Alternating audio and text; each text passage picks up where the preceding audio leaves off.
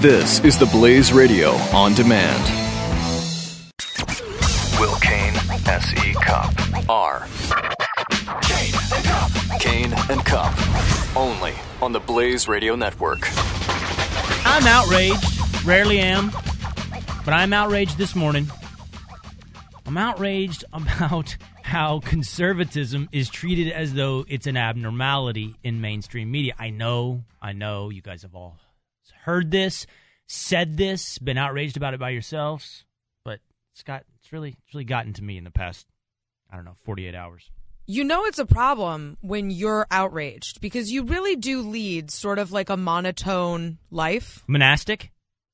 Um no, that's a totally different thing. Oh. Totally different. Monotone. You, but that that suggests I wear the same color all day every day.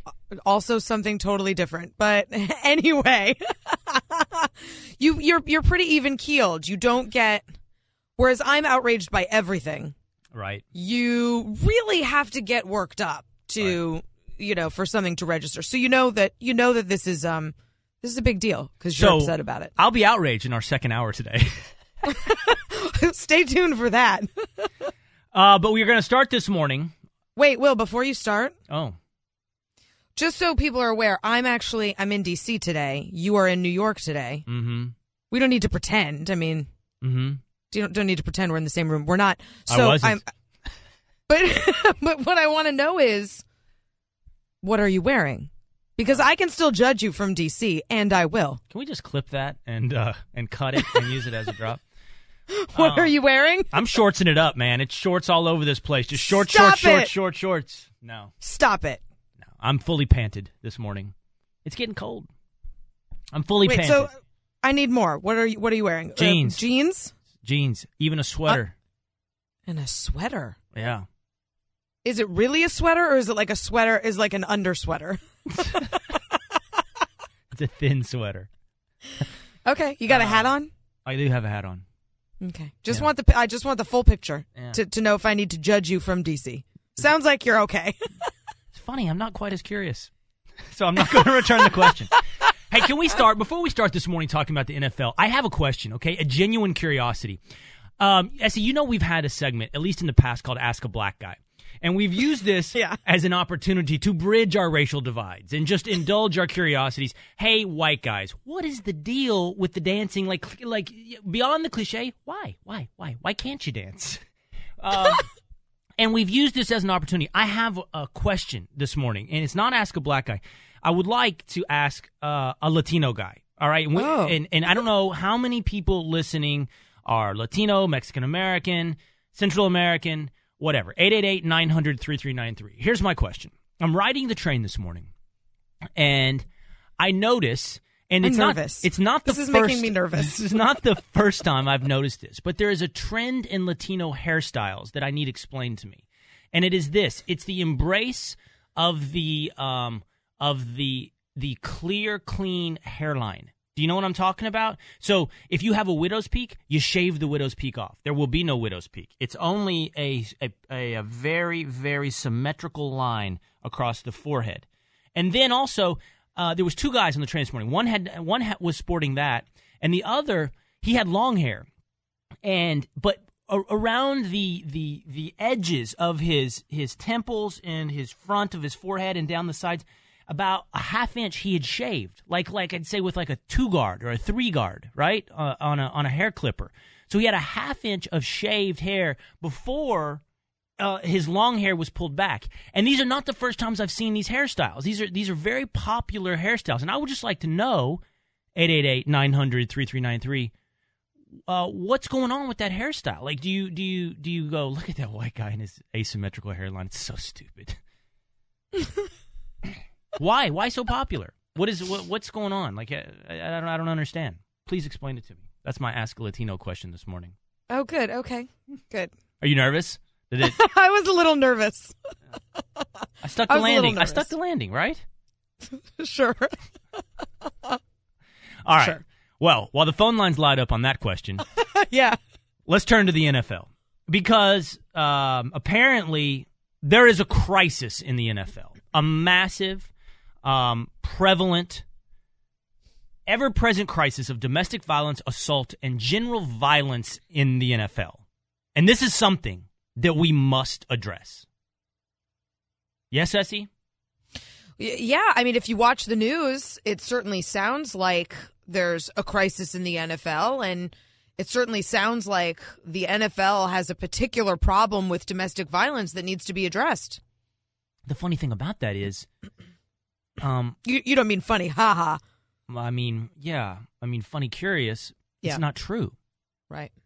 I mean, if you use your analytical abilities and employ them only driven by m- mainstream media, mass media stories, then oh, you would certainly believe there is a, m- an incredibly prevalent problem. I mean, you can name two or three examples, right? I mean, Ray Rice, Adrian Peterson, Jonathan Dwyer of the Arizona Cardinals. But oh, the data doesn't seem to suggest this. And last week on our program, when Jay Feely was sitting with us, he brought this up casually, and I hadn't seen it at that point. But I went back and saw on 538 the website owned by ESPN, run by Nate Silver, that somebody had actually compiled the data, Essie, and it shows that no matter what category you're talking about assault, domestic violence um, NFL players are much better law abiding citizens than the general public. All of these crimes are committed by NFL players at a greatly reduced rate than the rest of the population. And if that is so, why does it why are we operating under the assumption the NFL has a unique and prevalent problem that must be addressed? Well, listen, I mean that that tends to happen. I remember around the um the stories of abuse in the Catholic Church. You would have thought that in the Catholic Church there was a greater prevalence of child molestation than in the general population. You would have thought that priests were predisposed to this because people were talking about, well, celibacy creates this problem. And in fact, the numbers just didn't bear that out. So, Is that know, right? that I haven't. I haven't seen those numbers. Yeah. Is that right? Yeah, the numbers absolutely don't bear that out. Um, there is no greater prevalence within the Catholic Church of child abuse than in the general population. But that's not what that's not what you'd think if you, you know, listened to the media stories. The problem is, I think both with that with with that story, with this story, I- think while the numbers show clearly that the NFL does not have a bigger problem with domestic violence than the general population, people, I think rightly, want NFL players, handsomely paid athletes who live a life of privilege. They get to play a game for a living and get paid really well to do it, to be held to a higher standard. And if we're holding them to a higher standard, that means that everyone from Roger Goodell to the Baltimore Ravens, who we now know saw this tape a lot earlier than than we thought they did. Um, we want them to take this really seriously, and it didn't from the from the get go. It didn't feel like the NFL was taking this seriously, and now we know that the Baltimore Ravens were also trying to mitigate this problem, defend Ray Rice, keep this sort of um, on the down low. And and that's just not the way these things should be handled. If you if you're proud of the low frequency of domestic abuse within your organization then you handle these things quickly and seriously and you don't allow these these stories to get out of control and that's what's happened it's gotten out of control Yeah, the I don't, story. I don't think that's I. It's, it's it's uh that's for sure that it's gotten out of control. Um, you know, I don't think that the people that are outraged about this story are outraged about what you just pointed out. That the original suspension was not um, sufficient. That two games was an embarrassment of a suspension. Um, I would say, secondly, the NFL is living up to a higher standard. If the statistics show that the players are committing all category of crimes at lower rates than society, they are living up to a higher standard. And so I give you as evidence that people are not are not pointing to the suspension as their source of outrage, that they're not really satiated by extending Ray Rice's outrage. Look, I'll put it this way. Nancy Pelosi. Nancy Pelosi spoke out on this, and she seemed incredibly to have opinions on uh, a San Francisco 49er player, Ray McDonald, who had not been suspended yet by, by the San Francisco 49ers. Listen. Let's see what they do. No. Uh, now, our coach says that, you know, innocent until Do we have proven that? guilty, due process, all of that. But the fact is, he shouldn't have played. Hmm. Yeah i heard that Um, I, I can't believe Nancy Pelosi has an opinion on on this. But what I would suggest Wait, to you, you can't? Well, actually, you- you're right. I You can. can't? believe- I mean, Washington weighs in on whether or not the Redskins should be called a certain name. Donald Sterling. I mean, politicians politicians weigh into these cultural issues all the time. Um, yeah, you're right. I, I mean, I, I take that back. There, there's no, there's no issue that escapes a politician's opinion. But what, what I would suggest to you is Nancy Pelosi isn't invested in whether or not someone should be playing the game or not, and whether or not somebody should be um, suspended for two games or not. There's something deeper. That's what I think. I think when you start extrapolating this beyond simply Ray Rice, and you start having conversations about the NFL's prevalent problem, there's a deeper thing that's being attacked. And I think what's being attacked, I think the true source of this isn't even in the end. I don't think it's the NFL. I think there is a an effort to address, um, well, to address masculinity. I think Yeah. that, that men, in the end, um, are are really what needs to be reformed in these people's minds. It's not just football. It's not just the violence in the sport. It's not just the NFL. It's men. That's the issue Well, here. I, you know, I, I agree. And I have something. Let's take a break and come back to that because I have something on that as well. Something from The View that I think will lead, uh, lend credence to your theory. Let's take a break after this, Cain and Cupp. This is Cain and Cupp on the Blaze Radio Network.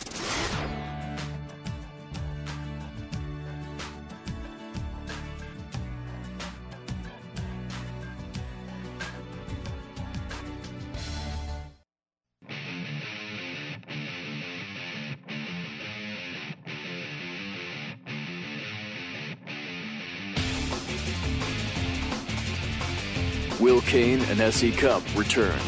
All right, so uh, so Chris on Twitter just sent me a picture of himself.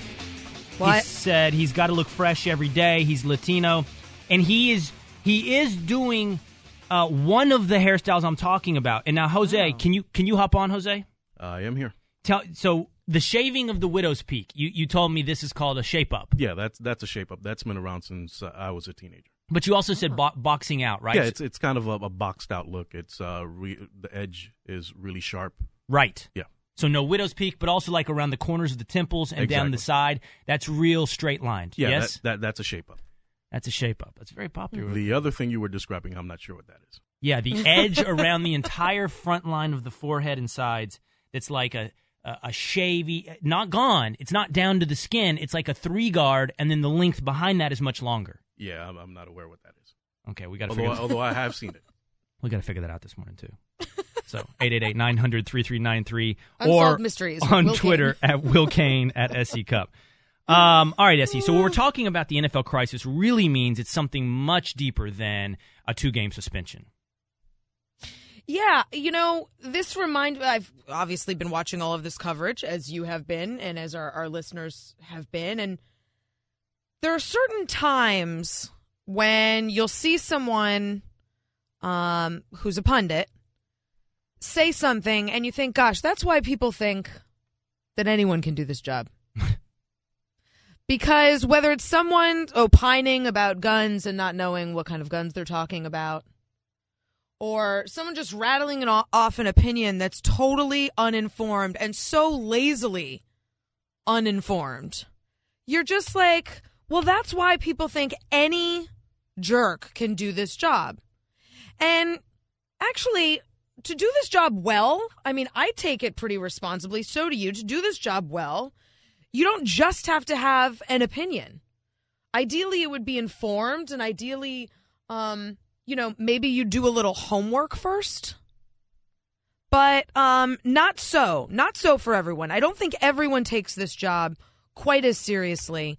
Uh, our friend Rosie O'Donnell over at The View this week, debut week, had some opinions on the NFL. Here's what she had to say. What's interesting to me is that we as a country support football, and they've had studies that show it's life threatening to every player. They have traumatic brain injuries. They're taking steroids, which really changes their judgment. They're encouraged and paid to be violent. Same with fighters, with boxers. They live in an arena of, it would be wonderful if they were able to separate the violence of their job with the violence in their life, but I don't think that's how human brains work. And believe me, I don't excuse any violence towards anyone. Yeah. Oh, But you I do what? understand that- how a guy who knocks people over and pushes them down for a living and gets uh-huh. cheered uh-huh. might do that in his private life, even though it's wrong. But that is that is how the human brain works. It can separate. amazing? At least the advanced, evolved human brain can separate between right and wrong. And believe it or not, football players are very advanced, uh, uh, evolved human beings. Because they But- have but- violence involved in their job doesn't mean they can't separate their job from their life. And oh, guess what? By the way, the statistics support me. Right. That's, I mean, by her logic, every player in the NFL would be hitting their wives. Right. By, by her logic, I would guess soldiers would also have a greater, uh, incident of, of domestic abuse because you, you might call their jobs violent. Um, it just doesn't make, I mean, it doesn't make any sense. It doesn't even make a little sense. And it doesn't bother, it doesn't bother her, I guess, that it's an uninformed opinion, not backed up by statistics, that really you, you, you indicts an entire population of people without attention to the facts. You know, I'll give Rosie this at a at a at a gut level, at like a, a- an instinctual, unthinking level. It makes sense, right? And no, I- but that's my she- point. I know that's, that's why point. everyone I- thinks that right. Anyone can do this job because it's just your gut and your instinct. That's not That's right. this job. I know that's your point. And what I was going to say is she's not the first person I've heard say that, by the way, right? I've heard that on on the streets in casual conversations at, at the bar. Um, but the truth Right. is, it's not true. And you're saying if you have a microphone, you have a duty to find out if that's true or not. She's got a big microphone. That's a big microphone. And what you're talking about is a pretty serious thing. And I just think if we, it, we, we should, we should take a lot more care with the way that we have this conversation because it does matter. It really does matter. And if we want to get to the bottom of any of this, then we have to start by being honest and we have to start with the facts and not just uh, uh, throwing our gut opinion out there for everyone to, to, to hear. Well, the getting to the bottom of it, I think, is almost what we're looking at is statistical aberrations. We're looking at very horrible acts by bad men. Ray Rice did a terrible thing, and it indicts his character from top to bottom. Jonathan Dwyer, the same. We have debates over what's going on with Adrian Peterson, whether or not that's child abuse or domestic or, or, uh, or disciplinary action, acceptable disciplinary action, or at least legal disciplinary action. But what I'm telling you is the the reaction from from talk show stages to the halls of Congress towards the Ray Rice situation has very little to do with a two game suspension or whether or not that should have been a six game suspension. It has very little to do with the statistics and whether or not the NFL truly has a problem. Because if you go down the line on every one of these steps and you say, well, Nancy Pelosi, she doesn't really have an informed opinion on two games versus six games, and and the NFL, according to statistics, doesn't really have an out of proportion problem to society. What are we really getting at? And what I am forwarding is that we're getting at uh, an, an attack, essentially, an indictment of masculinity. And I'm not reading between lines when I can turn it on ESPN and see ESPNW columnist Kate Fagan saying exactly that. The real problem here is how we raise men. Listen.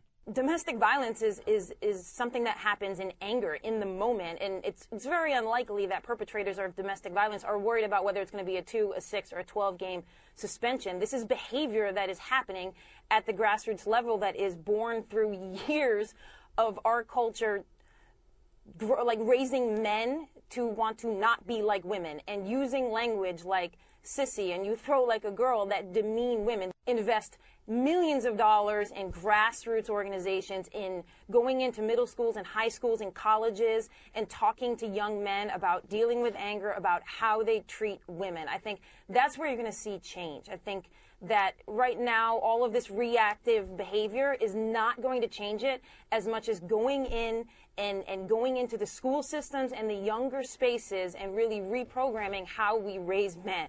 There it is. Reprogramming how we raise men. Mm. That's the only way to really address this because the problem in the end is men. Well, Rosie certainly thinks so. It's men. All right. When we come back, let's go to the uh, sub conversation here discipline. You're listening to Cain and Cupp on the Blaze Radio Network.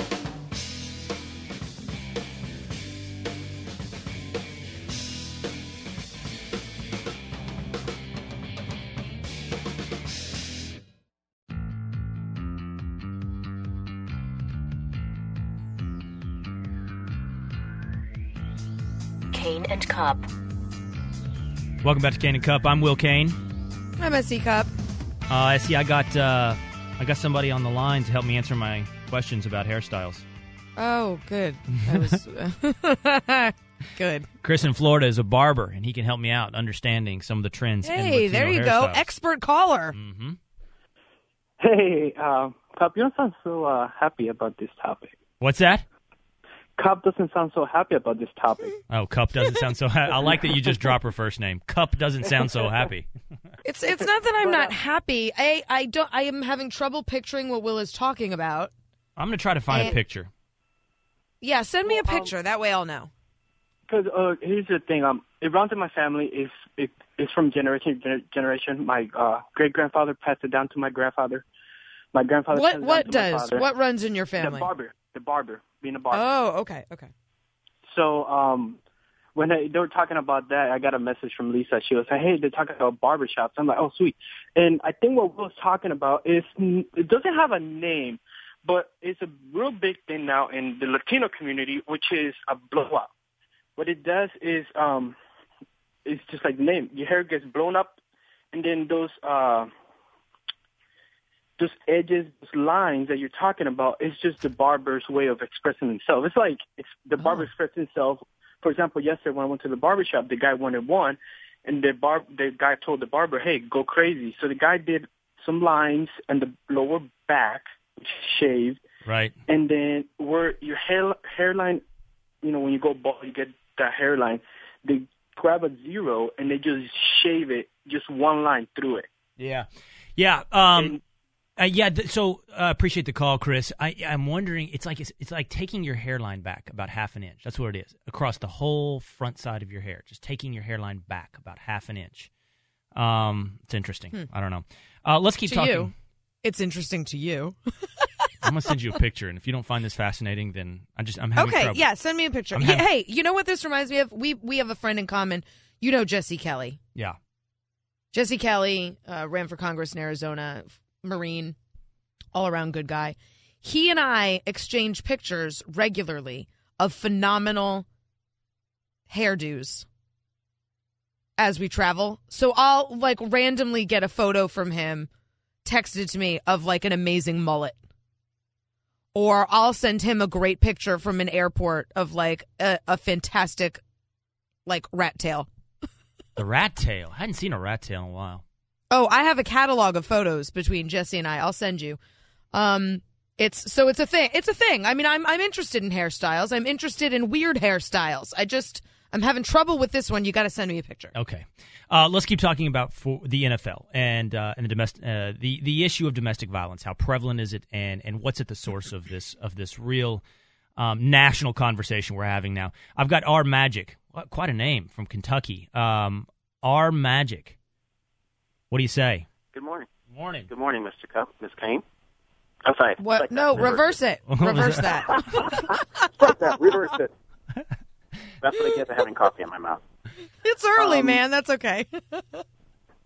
Yes, yes, yes. First time caller and an occasional listener, but usually I catch you guys on the blaze. And um, uh, Mr. Cain, sorry I missed Ask a Black Guy Day. Anyway, um, NFL. SoundCloud. SoundCloud. Our magic. Go to SoundCloud. Um, since you work in media, you understand that it presents a disproportionate view of reality. Right. Um, part of what's going on is I suspect there's an element of the population that would rather focus on the NFL than what's really going on in the rest of the world. Um, as I often said, that about every 50 to 70 years we have this blowout between good and evil, and we're about due. Any rate, back to what you were saying with the NFL. Um, I think you were talking about um, was it uh, criminologist uh, Alfred Blumstein who did the study in 1999 that um, the NFL players have a domestic rate that's essentially half that of the general population. Um, as a matter of fact, I think there was something in that to uh, USA Today, and also um, overall their crime rate in the NFL was approximately 13% of the national average. So, right. So if the statistics suggest this, why are we having a national conversation about this in this problem in the NFL? I uh, I have a theory. and and let me lay it out. It's kind of like a four four part equation. Oh boy, we boy. it's a three hour Oh, boy. show. Yeah, yeah. Let me let me get to as quickly as possible because I'm sure, short on time. Um, a, basically, human beings are prone to examples of experiences that, that are easily recalled. So the idea that if they can remember it, it must be important, and everybody has some experience with someone, a friend of a friend with domestic abuse. That's right. Okay, immediacy bias, kind of. Go ahead. Yeah, exactly. Uh, B, feminism is, in my view, a function of liberalism, and part of the problem with, and to remember, the 1980s feminists are not the same as the feminists of this newer generation. They're different animals. But feminism, and I'm not calling women animals. Oh, that is so going to be taken out of context. Anyway, feminism is a function of liberalism. And what's happening now is to elevate women, you must tear down men and male structures. C, um, as I said before, the media is a disproportionate uh, representation of reality. And the last part, uh, the NFL commissioner, which would be part D, I'm doing this off the top of my head. The biggest mistake he made was going after the female market in the first place. Football is, is has interest to male sports. Men and women are different. Uh, so no matter how much money you spend, you're only going to get a certain amount of female um, target audience, and that's it. It's just not going to happen. And one of the things that I have observed is when you do PC appeasements to the left, it's the saying um, you keep feeding everybody alligators to keep feeding other people to the alligator or the crocodile, but eventually the crocodile will eat you. The left is going after the NFL, plain and simple. All right, I appreciate I appreciate our magic four points. I think I I uh, uh, I like them all. I agree with almost to some extent all of them, except I'm not sure about the last one. Um, yeah. the I, I don't think it's the left that's that's only making noise about this, and I and I don't think the NFL is capitulating. I think the NFL has a huge PR problem and probably hasn't capitulated enough, which is the problem. Had they had they I think taken this more seriously from the beginning, this could have been avoided. And I don't but think it's the gotten NFL's out of control. I don't think the NFL's run scared of losing its female fan base right now. I No. don't think that the problem No. is it, it became too inclusive in its fan base. And now it's worried about losing portion of it. I think the NFL is dealing with um, it's a massive media onslaught. Yeah. that's what yeah, and not dealing with it well, and not dealing with it well. Look, there's, you know, there's a, a pretty standard textbook way to handle these problems. First of all, the NFL should have a protocol in place Are you to deal with these scenarios, Are you and they don't. Yeah, I'm eating a banana. Get over it. I'm seven months pregnant. This is radio. I can't. I can't deny my baby, my unborn child, food just because I happen to be on the air. Just because I happen to be. You, f- uh, it's. It's uh, this. On the radio. This child should be proud because you're offending the ears of thousands of people for his benefit. I don't think people could could hear my banana, I could. but. well, I'll apologize to everyone in advance for eating. For the next few months, I'll be eating on the air. I can't help it. Um, I forget what I was saying. the NFL. no.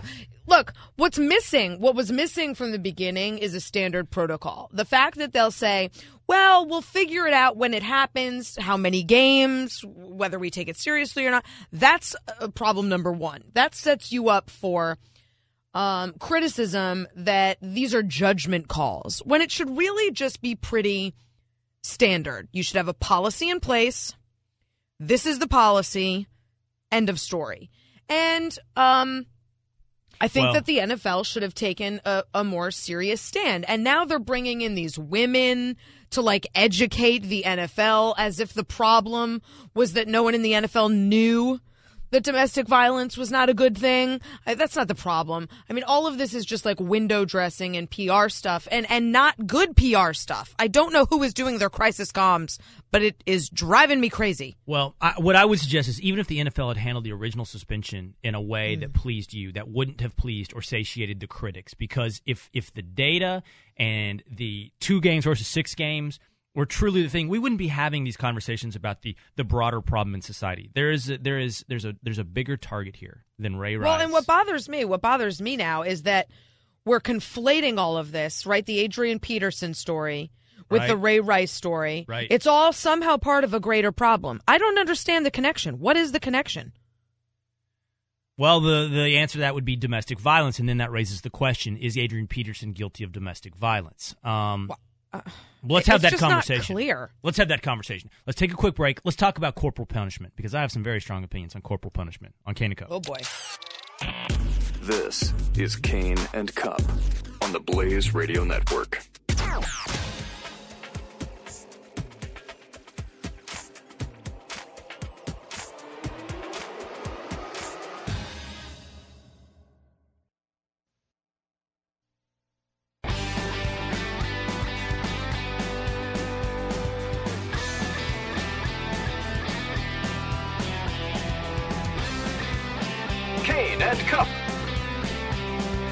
You know, I see. I don't know that you and I have talked about this. We've hinted around about it. Um, you know, when we're hanging out in, in the green rooms of television studios or whatever. Um, but corporal punishment, whether or not spanking is okay. Now, the Adrian, well, I know how I know how you feel about it because you've talked to me about it. I have, and I think I've probably talked about it on the air as well. That Yeah. I, I believe spanking is an appropriate tool to have in your toolbox in disciplining your children. Um, The Adrian Peterson case is certainly reignited that debate. Now, whether or not Adrian Peterson is guilty of child abuse is almost a separate debate from the one it seems to have ignited, and whether or not a, sp- there's anything to distinguish spanking from hitting a child. Now, those that believe spanking carte blanche is child abuse don't even use the word spanking. They will call it hitting a child. And I've mm-hmm, had this mm-hmm. debate. And in, and, and then they, they, they seem to have think they've stumbled on a wonderful logical little conundrum where it's not okay to hit a full grown woman, but it is okay to hit a child. Uh, comparing Ray Rice and Adrian Peterson cases, right? And for those that seem to think they've found some cute little logical conundrum, you haven't. If you see no distinction between a spank and beating your wife, there's no place logic is going to take us that can bring us together. This is not going to work, that conversation. Um, I do not believe spanking is is abuse in any form, but largely this is what I would suggest to USC. And I'm curious if you think this will be part of your parenting style. And I, if it's not, I think that's perfectly fine. But largely, the nature of corporal punishment and whether or not it is good or bad is dictated by the mindset of the parent. If a parent is doing something emotionally, angrily, to cathartically get out of their system an emotion they're holding on to, you're probably on very thin ice, probably going overboard. Uh, but as a very uh, rational, dispassionate tool, it is effective. Children know it's in the lineup. They know the progression. If you lay it out correctly, if you do this, then this happens. If you do this, then this happens. And what I've found is you don't have to spank very much. Is it something you think that you guys? I don't know if you want to talk about this. Is it something that you guys think that uh, that and and you're you're still months away or you're years away? You're years away. You don't tend to spank uh, four month olds, but Uh, ho- hopefully not. No, you know, um, I was doing some some research for this because that's what responsible pundits do. oh, here we go. And uh, I found a Harris Interactive poll from 2013. There's nothing from this year that I found that was that was good, but um, four in five Americans believe parents spanking their children is sometimes appropriate. Um, eight in ten say that parents spanking their children is sometimes appropriate. Nineteen percent believe it's never appropriate. So you're definitely in the majority here.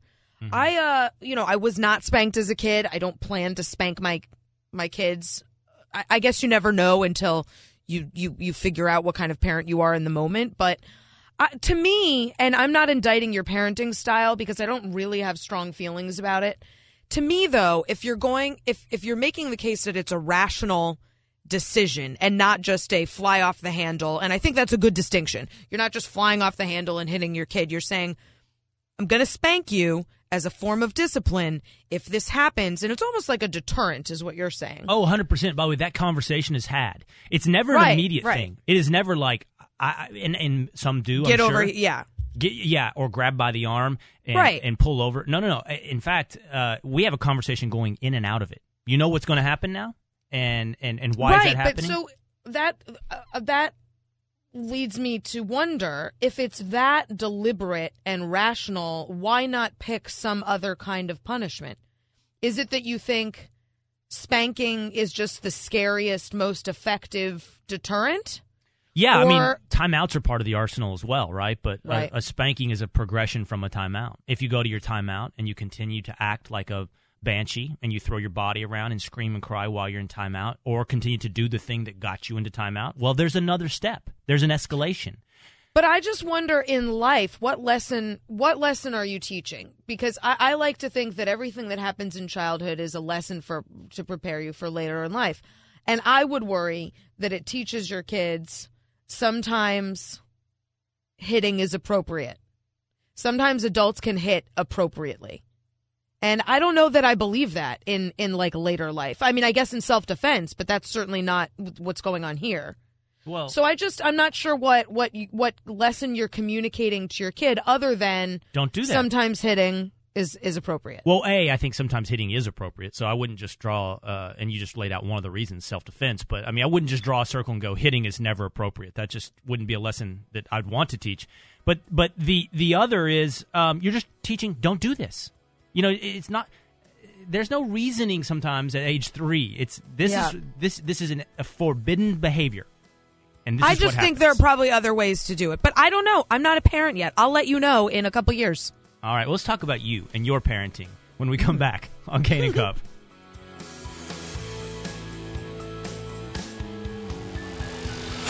You're listening to Cain and Cupp on the Blaze Radio Network.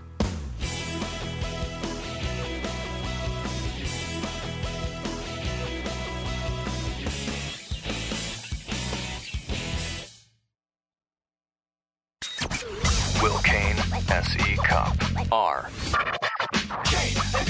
Cain and Cupp, only on the Blaze Radio Network. Welcome back to Cain and Cupp. I'm S.E. Cupp in DC. And I'm Will Cain in New York City. So, Will, you know I'm going dove hunting today. Yes. I to- I invited you to come, but I guess because it doesn't involve sharks, you're not interested. You will soon learn this. What it had to do with why I couldn't make the dove hunt, which I would love to have done, is having two children and a wife and having only limited times you can have um, Go swim with sharks. at type activities, right? I'm going to be away for the weekend. I'm going to go swim with sharks. Uh, and, and by the way, two weeks after that, I'm going to be shooting dove in Maryland. Um, no, I understand. But I wrote about I wrote about um the experience of being pregnant and still wanting to participate in hunting and fishing and outdoor activities this week on CNN.com. And it's been quite an experience. Um, you know, phone calls to my doctors. I've talked about it before. To ask, can I can I go trout fishing in Wyoming at five and a half months pregnant? Things that are not covered in baby books. right. Um, can I go dove hunting at seven and a half months pregnant? Which, by the way, that's a gray area, right? I mean, like he, he- It is. Here I am. I I preach the parenting of hard love and and rub dirt on it, and um and and I think I don't know. I don't know if you go dove hunting. I know you're about This to do is, it, but so- this is exactly the point. This is why I wrote that story on CNN.com because I consulted baby books. Baby books, which by the way told me whether or not I could play football while pregnant, as if that's a thing that women do. seems intuitive. But nothing. You you cannot. but nothing on hunting or even firing a gun. Hunting, by the way, is something that three million women in this country do. And I just found it uh, uh, astonishing that this this was not a thing that was covered. I looked online; there wasn't a lot. I called my doctors, of course, and they also were kind of like, "I don't know, uh, what does that involve? It sounds okay. Do it in moderation. Just be careful." Well, I'm learning. I'm learning that a lot of this is about my instinct and trusting my instinct, a women's woman's intuition, instincts that have been honed over over millennia.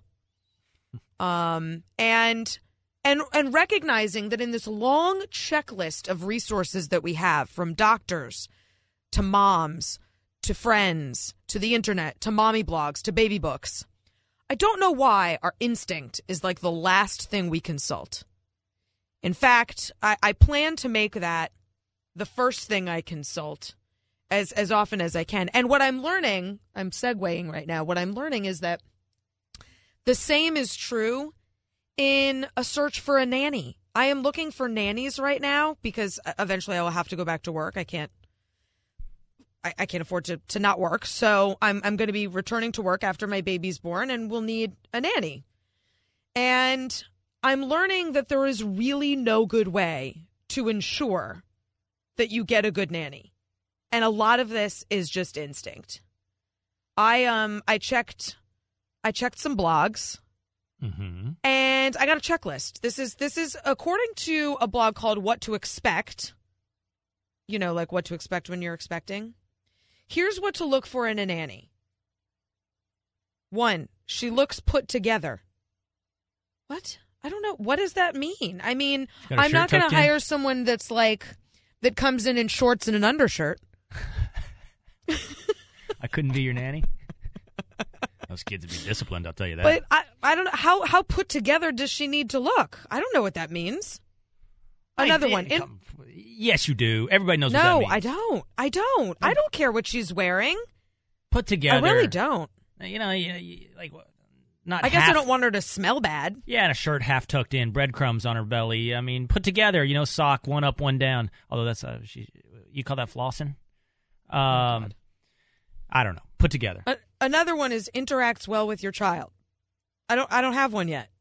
How do I know that she's going to interact well with my child? Yeah, you. Another one. Another one is um. Does she seem intelligent? I, how intelligent? I don't know. Do I need her to be? Do I need her to have a soaring intellect? Is that important? I I don't. Uh, uh, just uh, uh, what? What? Here's one. Did the two of you have good chemistry? I met with a nanny last week, and I thought we really hit it off.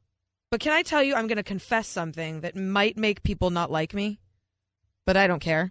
and we've talked about this before. We've talked about how like I'm unfriendly with my neighbors, and um, I don't like talking to people.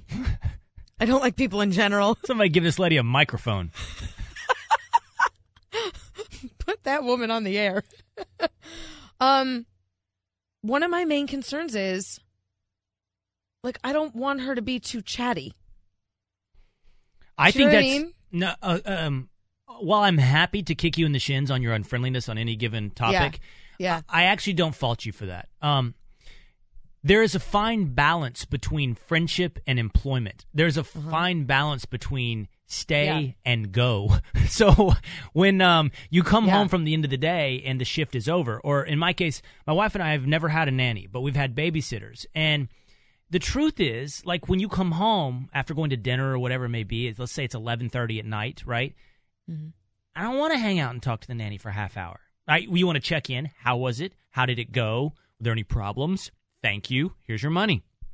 Um, a Right. long conversation. Look, it's bedtime for me. That's why I came home. I came home because it's time to go to bed. Right. Right. So Right. we'll see you next time. Well, yeah, and in my case, there will be times when I am I am working at home, and so I'll still need the nanny there because I'll be working from home. And I, you know, this is a person who's going to be in my house, a person who's taking care of my children. Part of me thinks this person should be like a part of your family. You need to you need to um warm up a little bit. But on the other hand, the idea of someone like in my house chatting with me all day I mean makes my skin crawl. Oh, because you're going to work from home as well. you're saying. Occasionally, you know, I go in. Uh, sometimes I go into the office. I do. I, I work in the studio, but sometimes I'm writing at home, and sometimes, sometimes I will be home but working, and so I'll need the nanny home while I'm home. Sometimes. Well, that's essential that that can't be. Uh, and I think you can find somebody who respects that you work from home and not want to talk to you about uh, days of our lives at three o'clock in the afternoon.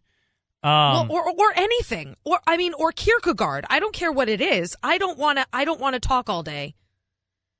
But that makes me feel terrible. Like you're you're, S.E., you're trusting this person to care for your child, and you don't want to have a conversation with her. well, about your child. Um, I've I never done know. this. I- I, I, would yeah. love to be a parenting expert on how you pick a nanny, but I've ne- I've never done this. Well, it Um, really just feels like a crapshoot. I mean, you can be as you can be as diligent as you can, ask all the questions. Obviously, I'm checking references. Uh, the one that I found this week that I really liked had worked for a friend. That's always good. Um, I'm doing everything I can, but at the end of the day, You just got to kind of jump in, trust your instincts, monitor as you go, Right.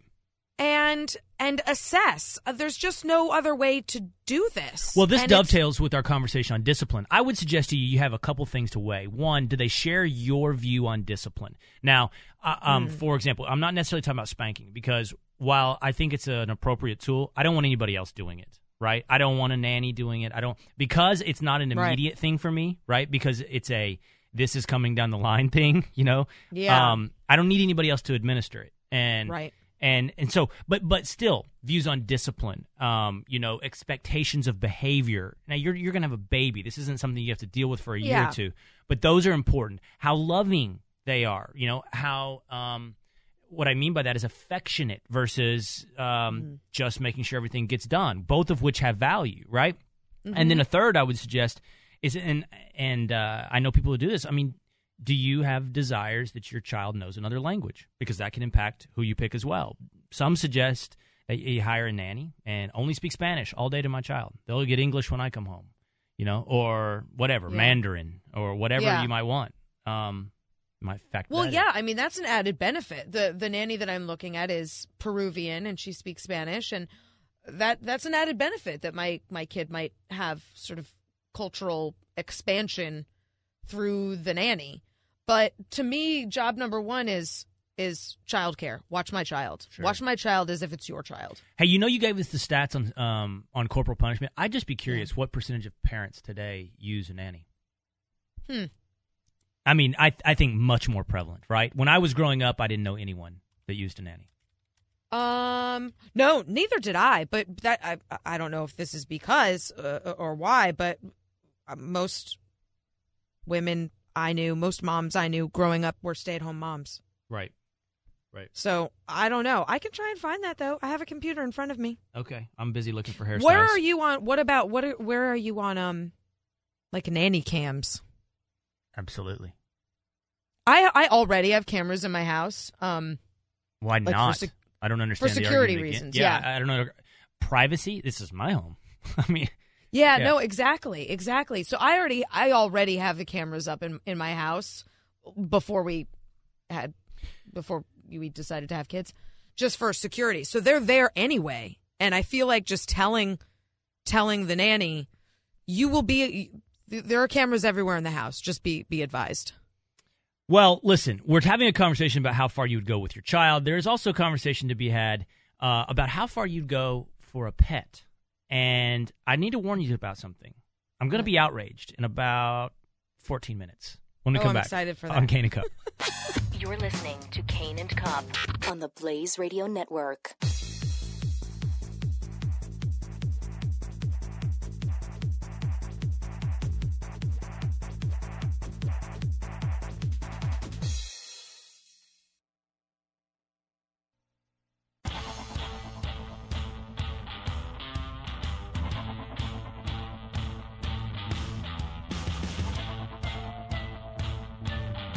You're listening to Cain and Cupp on the Blaze Radio Network.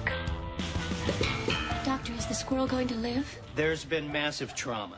We could, of course, try to save him, but it would be costly, difficult, and we'd have to send away for some special, really tiny instruments. Well, uh, are there any other options? We could put him to sleep. What might that cost? Well, it's by the pound, so about 80 cents. Well, it's it's just I was curious, that's all. We, uh, we'd like you to do everything possible. He, um, he's not going to be the same, you know. Yeah, yeah, I, I know. That was your Seinfeld clip of the of the week. When I heard this story that I'm about to tell you about, that's that's the first thing I thought about. George hits a squirrel, and his girlfriend at the time really wants him to save the squirrel, and so they take it to the hospital, and then of course George is left in charge of its its recovery. um, I read this story. Coincidentally, George the goldfish developed uh, a tumor out of his head. It wasn't a brain tumor, but it was a tumor that grew out of his head. This goldfish, I'm looking at a picture of it right now. It's about six inches long, uh, and and living in Melbourne, Australia.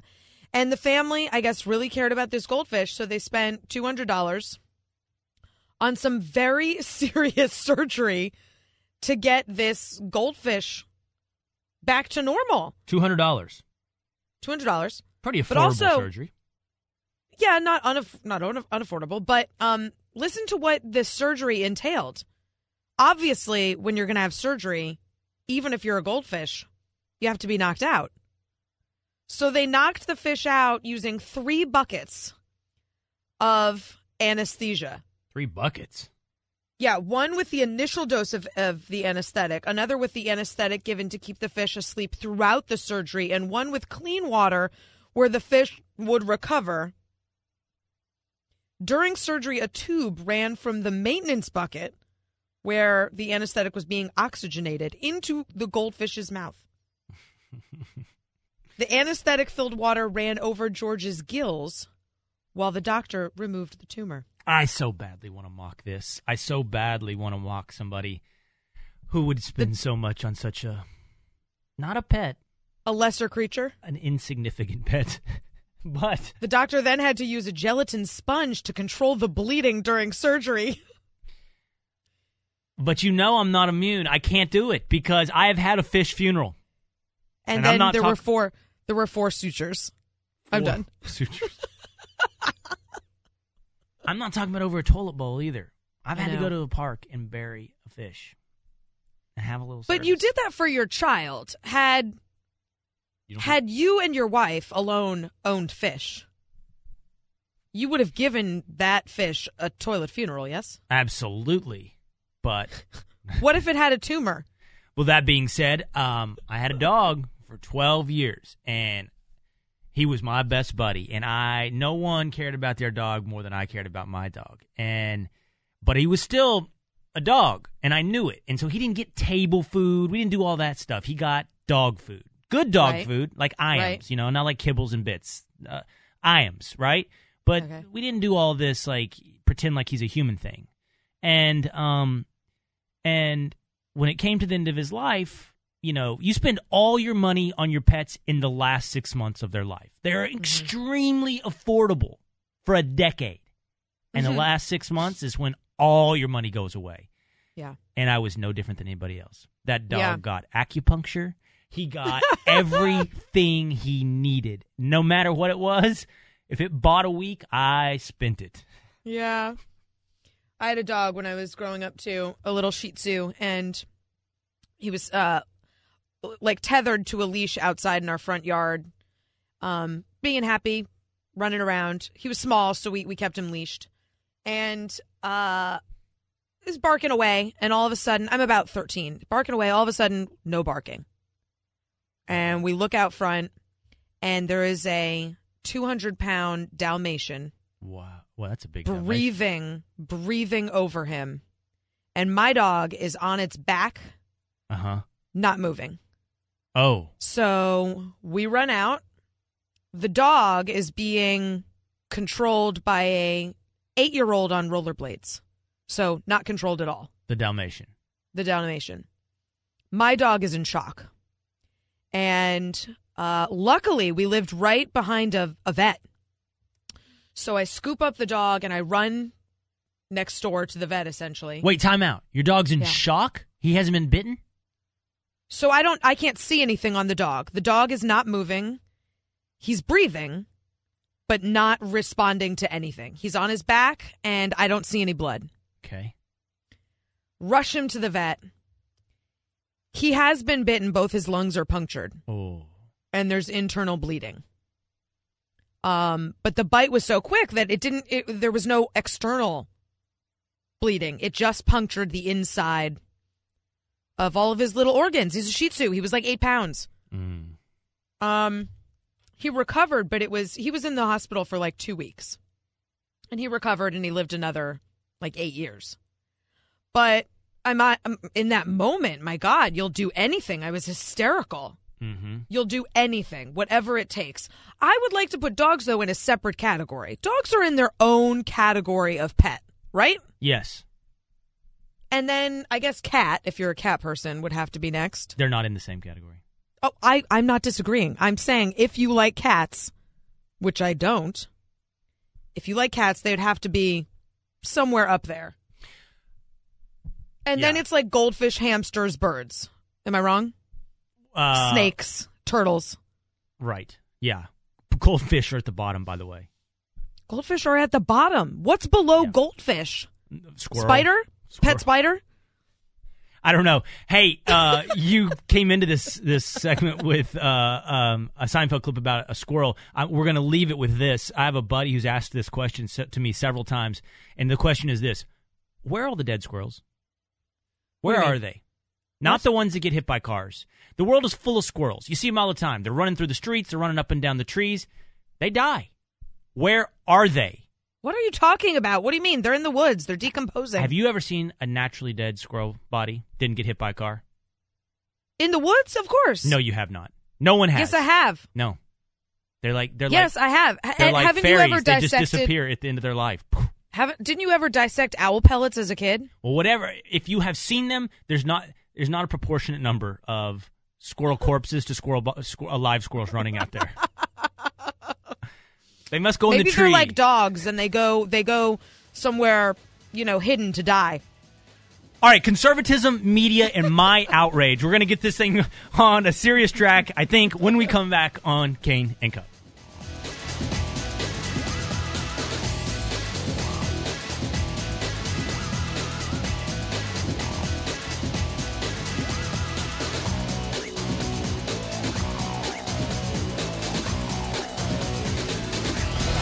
This is Cain and Cupp, part of the next generation of talk radio. On the Blaze Radio Network.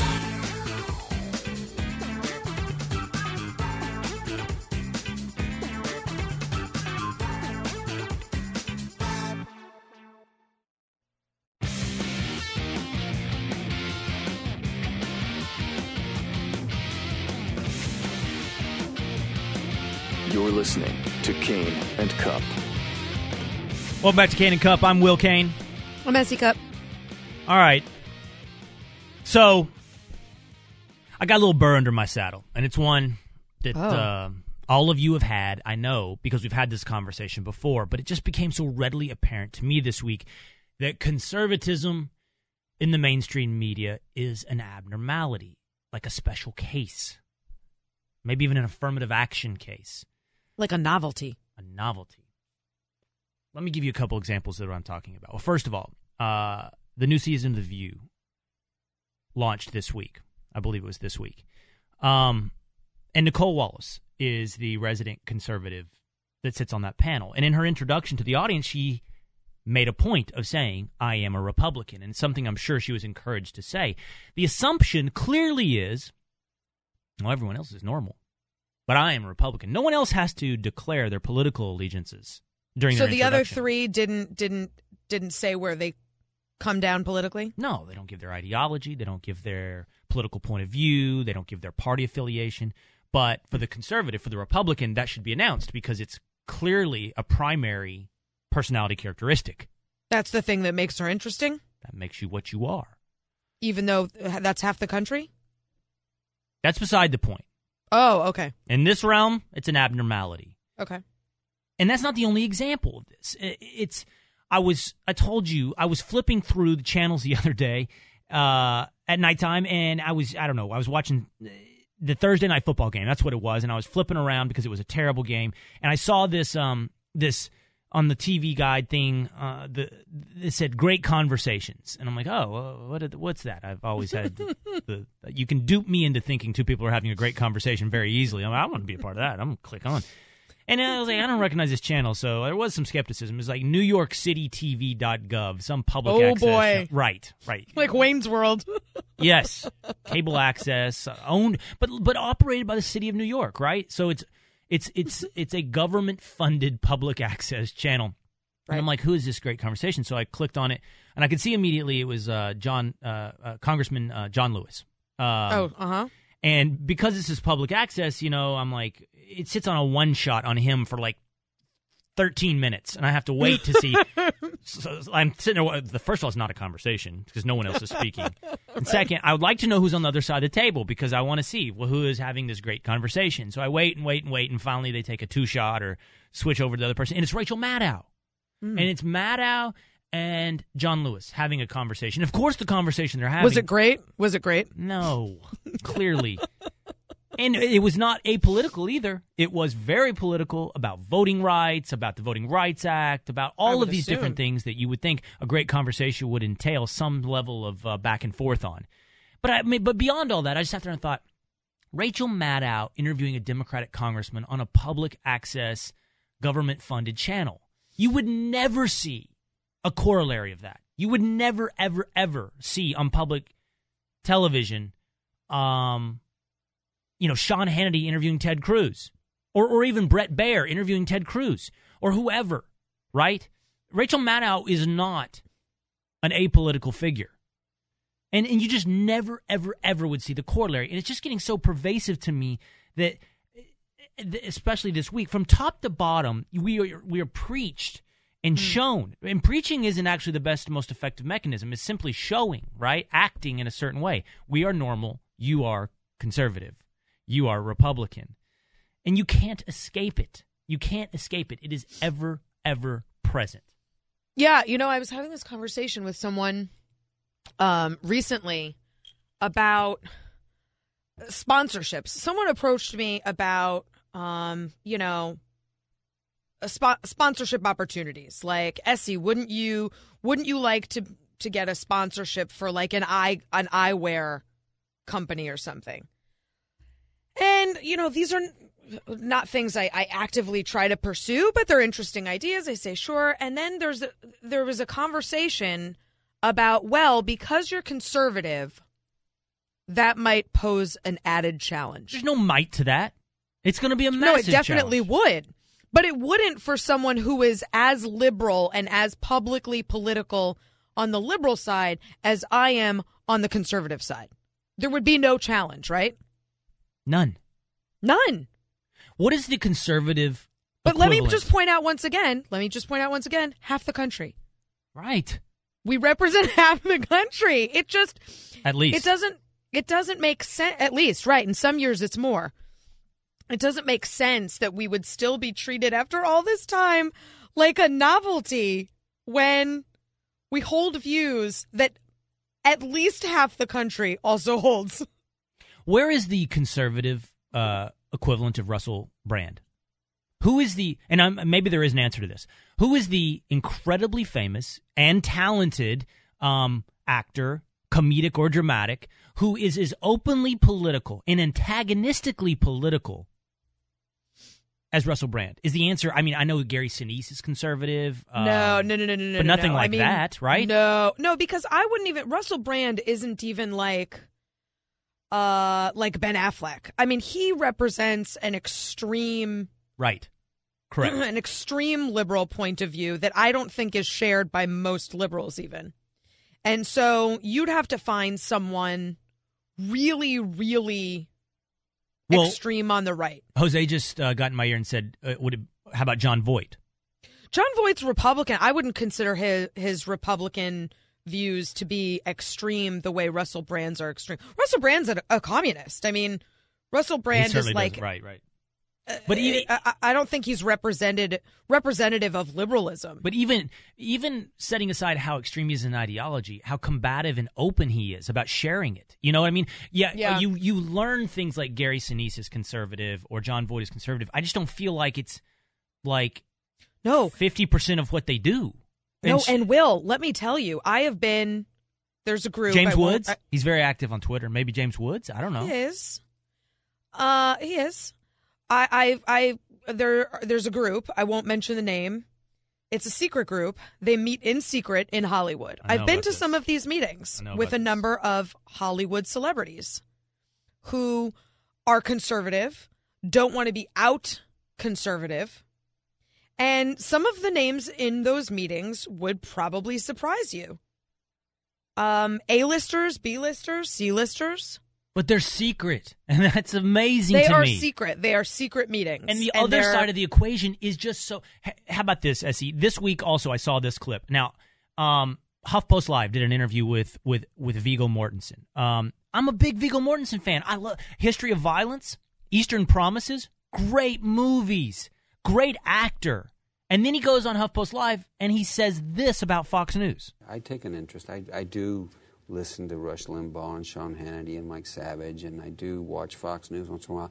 I can only take small doses of it because it's so Yeah. appallingly shallow and manipulative. I think there's more of an effort to deal with facts, even if you maybe uh, there are sins of omission and so forth on the left as well. It's generally not as brazen uh, a form of lying as you get from Fox. I just feel like it's it, it- it's inescapable. He- as You know what? But that's so boring. What a boring point of view. What a retread, hackneyed, boring, lazy point of view from someone out of Hollywood. Like, I expect Hollywood people to be creative and interesting. The fact that Viggo Mortensen thinks Fox lies is like the least interesting soundbite I've heard from a Hollywood celebrity in a really long time. right? Remember, do you remember a couple years when Adam Levine, the lead singer of Maroon 5, said something to the effect of, I don't want any Fox viewers to be listening to my yeah, I do remember that. Yes.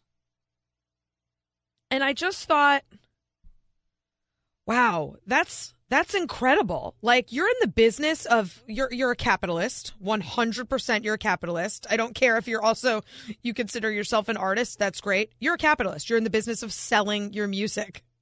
And you don't care if the viewers of the most popular cable news network in the country, millions of them, buy your record. You're willing to insult all of them. You know, here's here's the real coup de grace. See, it's it's not only that the the mainstream aspects of our culture and media are openly of one political ideology. It's not just that you can't escape it. It's not just that it's accepted as the mainstream from the view to public television. It's not just that any f- expressions of conservatism are treated as novelties or abnormalities.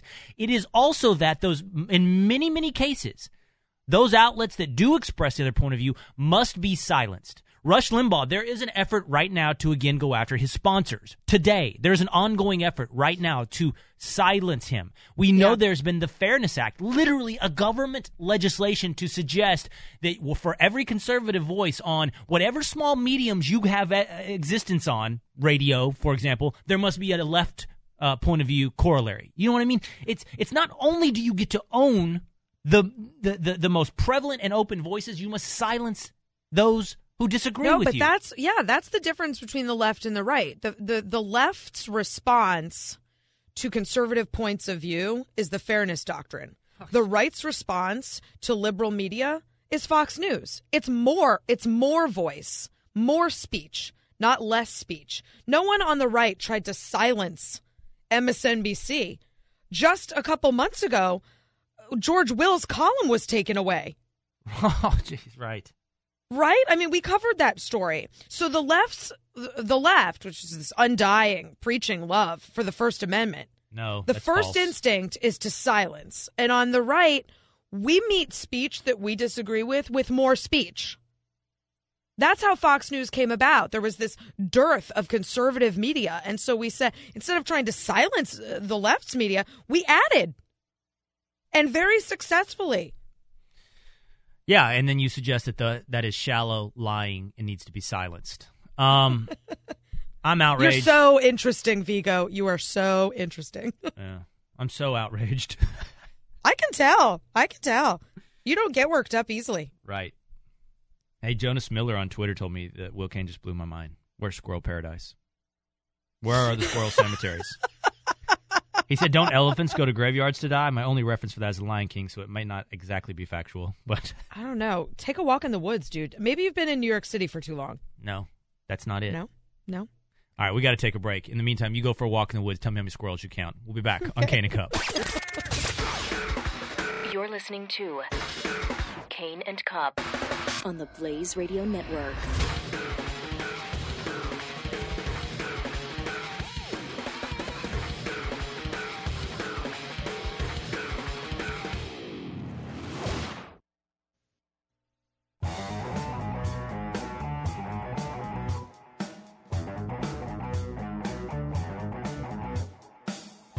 Cain and Cupp on the Blaze Radio Network. So you're telling me this um, dead squirrel thing? It's a thing, right?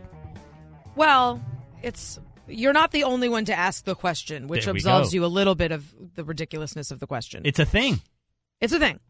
I I googled um where are dead squirrels? and Heaven. on a Yahoo Answers question board, where do dead squirrels' bodies go? It's like this person was reading your mind. Yes. And she says, Today my yard was teeming with birdies and squirrels. And it occurred to me, I wonder what happens to them when they die. What happens to their bodies? Where do they go? And someone wrote back that scavengers like crows, ravens, and coyotes will eat the carrion of relatively fresh carcasses. There's another question on the straight dope message board. Where do squirrels go to die? that feels a little more existential than the first one. Where do they go to die? And he writes, I have at least a half dozen squirrel nests up in my trees right now, and I see the little guys running around every day cleaning up the acorns in the yard. One thing I have not seen, other than roadkill, is a dead squirrel lying about. Exactly. There have to be some old squirrels around. Yeah, that's another that's another good question. Where are the old squirrels? right? And I would think that some could die during a deep freeze if they're weaker. So where are they? Do I have corpses up in my trees waiting for the crows and hawks to clean up? Exactly. Are my trees One- filled with squirrel corpses? That's what I want to know. This, the ratio of live squirrels to squirrel corpses is not equivalent to, say, a bird or a possum or an armadillo. I see the dead armadillos and the dead possums laying around. At least, at least in greater proportion to the ones I see running around live. He said, Do old squirrels run out into the woods when they know that the end is near? It's like this guy is in your head. Well, let's bring the audience in on this. Um, one John Goodwin on Twitter. Oh, I know him. you do? You know him? I know him. Yeah. He said dead squirrels get eaten. I think that's probably a little too correct and rational for this conversation. um. Yeah, for, for the audience, that's my husband, and uh, he had the same reaction I did. What are you talking about? They get eaten. but you're you you. I stand corrected. You're not alone in this question. Can I tell you something else? As long where as are all the dead squirrels? as long as we're just veering left and right and off the road on this show, can I just? Uh, as, lo- I want another something somebody tweeted me uh, uh, regarding the giving your pets an, an orthodox or bo- money bottomless uh, medical treatment at the end of their lives on cats, Mm-hmm. dogs, and so forth, right? And goldfish. Some Liz of the '90s tweets me that she gave her goldfish antibiotics, but when that didn't work, he went in the freezer. I don't get the freezing of What? the pets either. This is What, why? Why the freezer? My wife's family froze, froze the cat for a long time after he passed, as though that's What? a loving act. I don't understand putting your pets in the freezer. That's a I don't common thing. either. That's that's a thing. That's a thing. What? I'm telling you. Yes, No, that's weird. Google that's that. weird. That's and that's like taxidermying your pets too. That's weird too. that's a thing. Also, Google that. Freezing your pet. Um, when we come back, Joe Biden's old timey racism. Why does he get away with it on Cain and Cupp?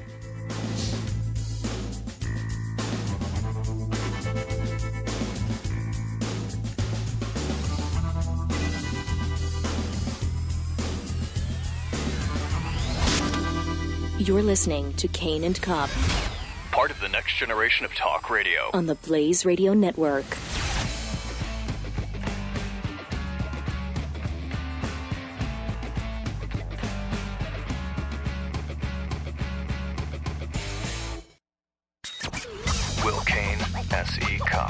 Cupp, Cain and Cupp. Only on the Blaze Radio Network. Welcome back. It was quite a week for the vice president. Not one, but two examples of old timey racism from Joe Biden.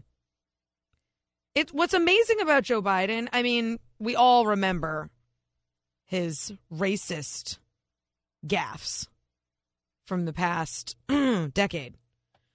Um, talking about Indian store Going in- owners. yeah, going into a 7-Eleven and only hearing an Indian accent.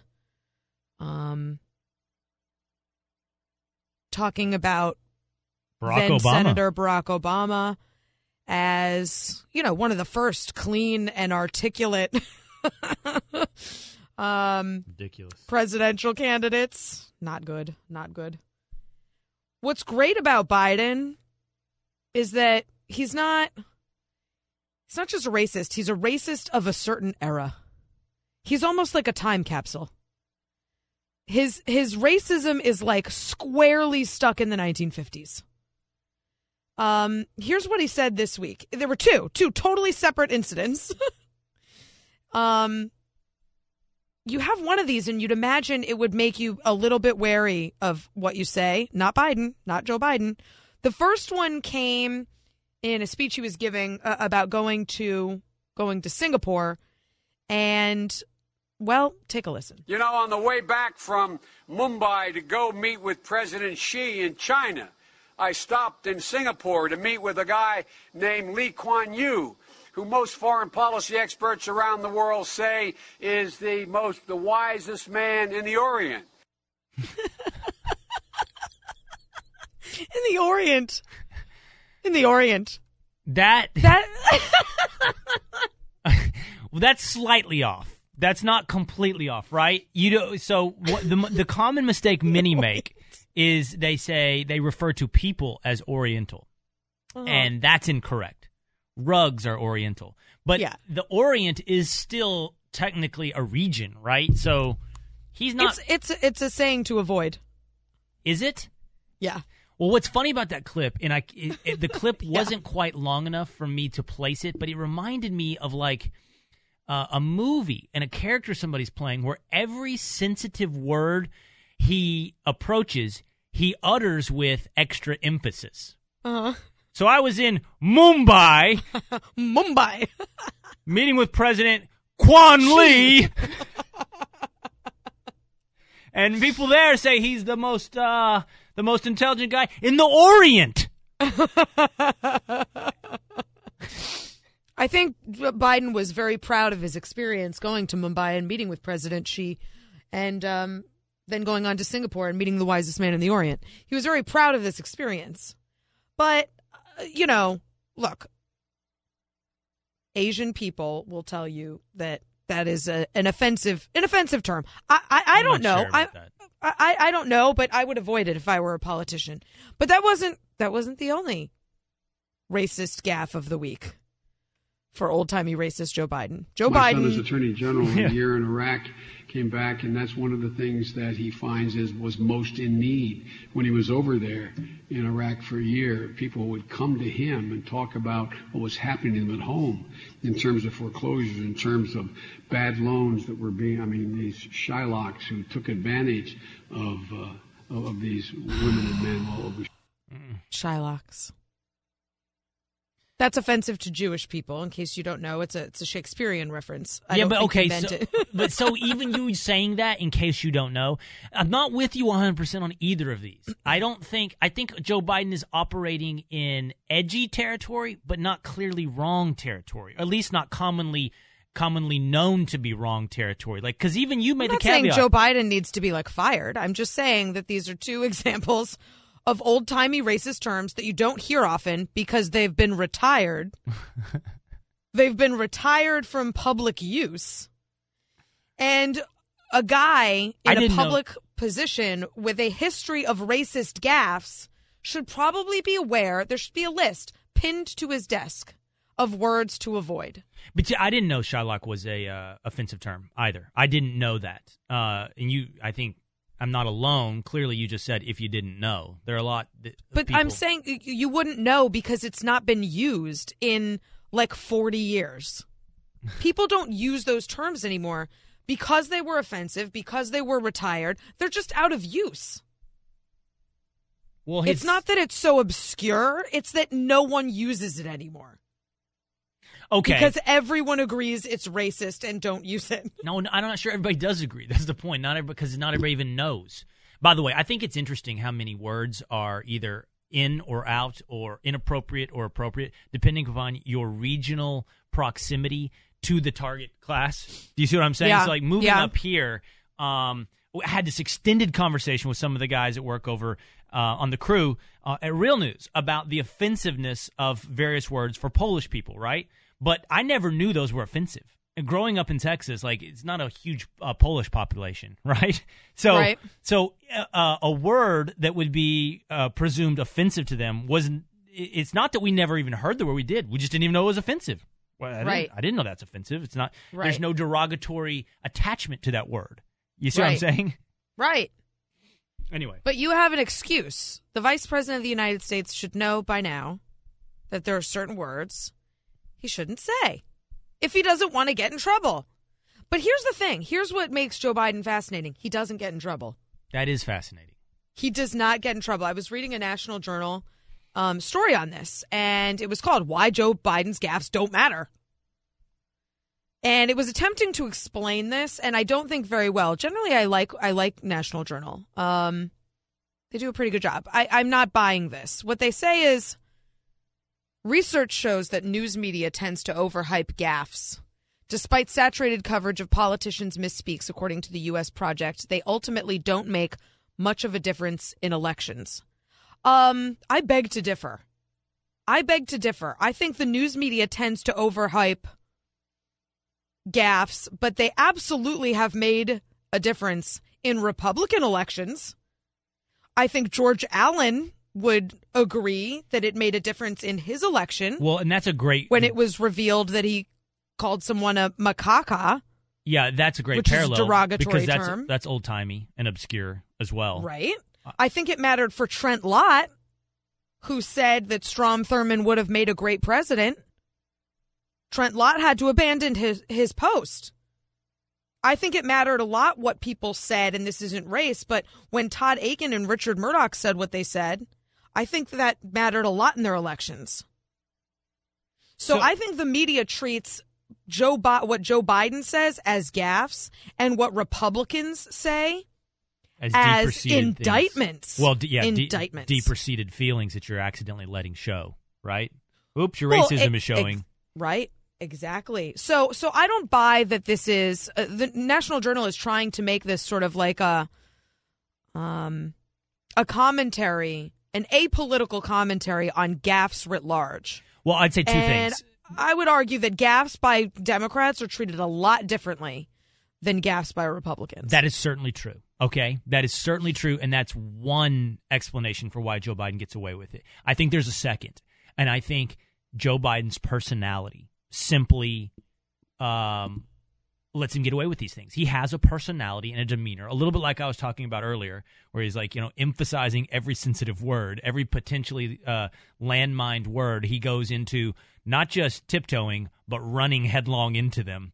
That there's something brash and I am what I am to his to his personality that makes it um, almost endearing. Oh, and we all know this. It's the Uncle Joe thing, right? It's oh Joe. but don't you think that's more? I I don't. I don't know that That's it's not just a- personality. it's just generational. It's okay. So it's generational personality. The point is, it's not only his party affiliation. Well, I agree. I agree. There's something, you know, Joe likable. Joe is likable. People like Joe. I like Joe Biden. Um, I Well- think. I, I think part of it's his personality, but part of it is generational. It's what you said. You said, I don't know, those two don't bother me because you don't have an association with those words. Right. You're not of his generation. You dismiss him as some old timer who's harmless, maybe stuck in the past using some old timey words that you don't have any association with that are, uh, don't mean anything to you. And I think I think a lot of people probably in the news media today treat him the same. I don't I don't find that to be a good excuse and I don't think I don't think the media is fair when handling Joe Biden's gaffes versus other people's gaffes. All right, quickly. I know somebody who doesn't find Joe likable, Joe Biden likable. That's Reginald in Staten Island. Reginald, Oh. Yeah, hey, this is Reginald from Staten Island. How you guys doing? good. Good. Listen, I'm Mr. Cain. I, I I listen to you all the time, but I tell you what I dial in for is SC. You're, okay. Aw, that is so sweet. Thank you. You know, I tell you, I was a big fan of uh, The Apprentice from the early days, and, and Bill Rancic. I, I think I think you and Bill Rancic make a great couple, and your baby's beautiful, and I, I I'm just a huge fan. What are we What? talking about? What? She's What? not. She's not engaged to Bill Rancic or married to Bill Rancic. Bi- Bill Bill Rancic from from The Apprentice. He's from the early days. No, he's with Giuliana. Uh, whatever. Rancic. What was it? From the E. This is S E Cup. This is awesome. Oh. This is awesome. This is What's happening right now? I don't know. Oh. I'm Reginald, married. no, Reginald, but to- seriously, did you I'm think she- married to not Bill Rancic. Bill Rancic is married to Giuliana DePandi Rancic. Oh. Oh. Okay, okay, okay. Okay, That's okay. awesome. That's awesome. I don't know uh, my question then, but uh, I don't know. Do we need to pivot to Joe Biden? Well, no, I was going to ask actually if, if you knew what uh, Kwame was up to because I was a big fan of him as well on The Apprentice. But now I don't know. Let me before we go. We got to go to break. Reginald, I want to. Uh, can you hear me? Can you hear me, yeah, Reginald? yeah, yeah. I'm, I, I, I'm really don't know what to say. Well, I, that's okay because what I want to happen here is I want you to call in every week. If you call in every week, I will put you on the air. If you call in next week, you'll be on the air. Deal? Well, I, I think I need to listen more then, and, and, and I'll take my notes. Write down the number, Reggie, and you call in next week. I may devote a whole segment to you next week. All right. Thanks for calling in. Will likes it that someone doesn't know who I am. No, no, no. There's so many layers to that. He's a big fan. He calls in. He's I'm okay, but you are the reason he's listening, and he wishes you luck with Bill and the beautiful child the two of you uh, have created And how is and how is Kwame? on The Apprentice. It's just so many layers of awesomeness to that call. Reggie, always open invitation. Call in. when we come back on Cain and Cupp, S.E.'s trying to decide whether or not she should attend her 20 year reunion. She needs your help. Cain and hey, Cupp. it's 15. It's 15. Will Cain and S.E. Cupp. We'll continue in a moment on the Blaze Radio Network.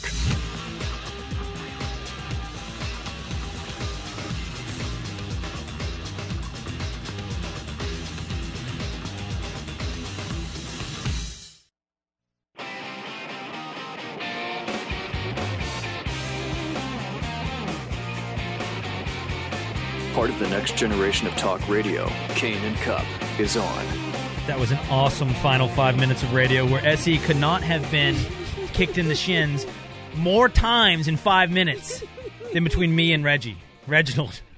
Reginald, after stating he's a massive fan of SE, wanted to know how her marriage to Bill Rancic was going and that he's a big fan of The Apprentice. And even after we had called him out on it and told him, she's not married to Bill Rancic, dude, he goes, oh, I guess I can't ask about Kwame from The Apprentice then.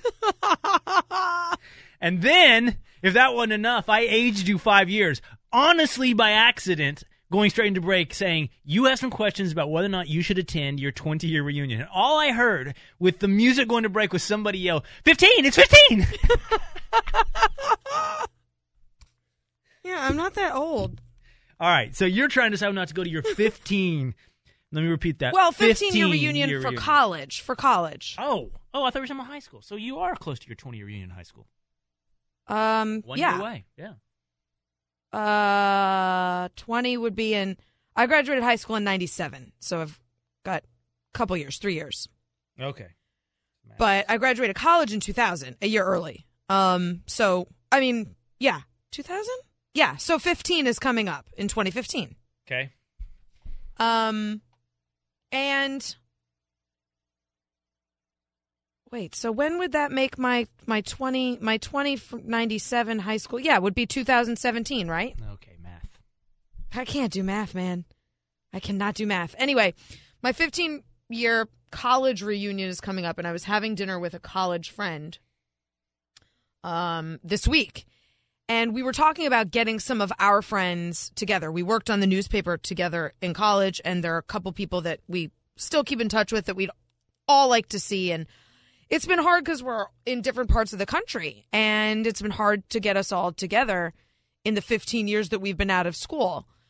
And I said, well, maybe we'll just have to all go to the reunion. And that's one way to get us all in the same place. And I just really have zero interest in going to re- a, a reunion other than to see like this handful of friends that I'd like to see because I just think reunions are like agonizing. I mean, again, this is not surprising. Someone who doesn't like people Right.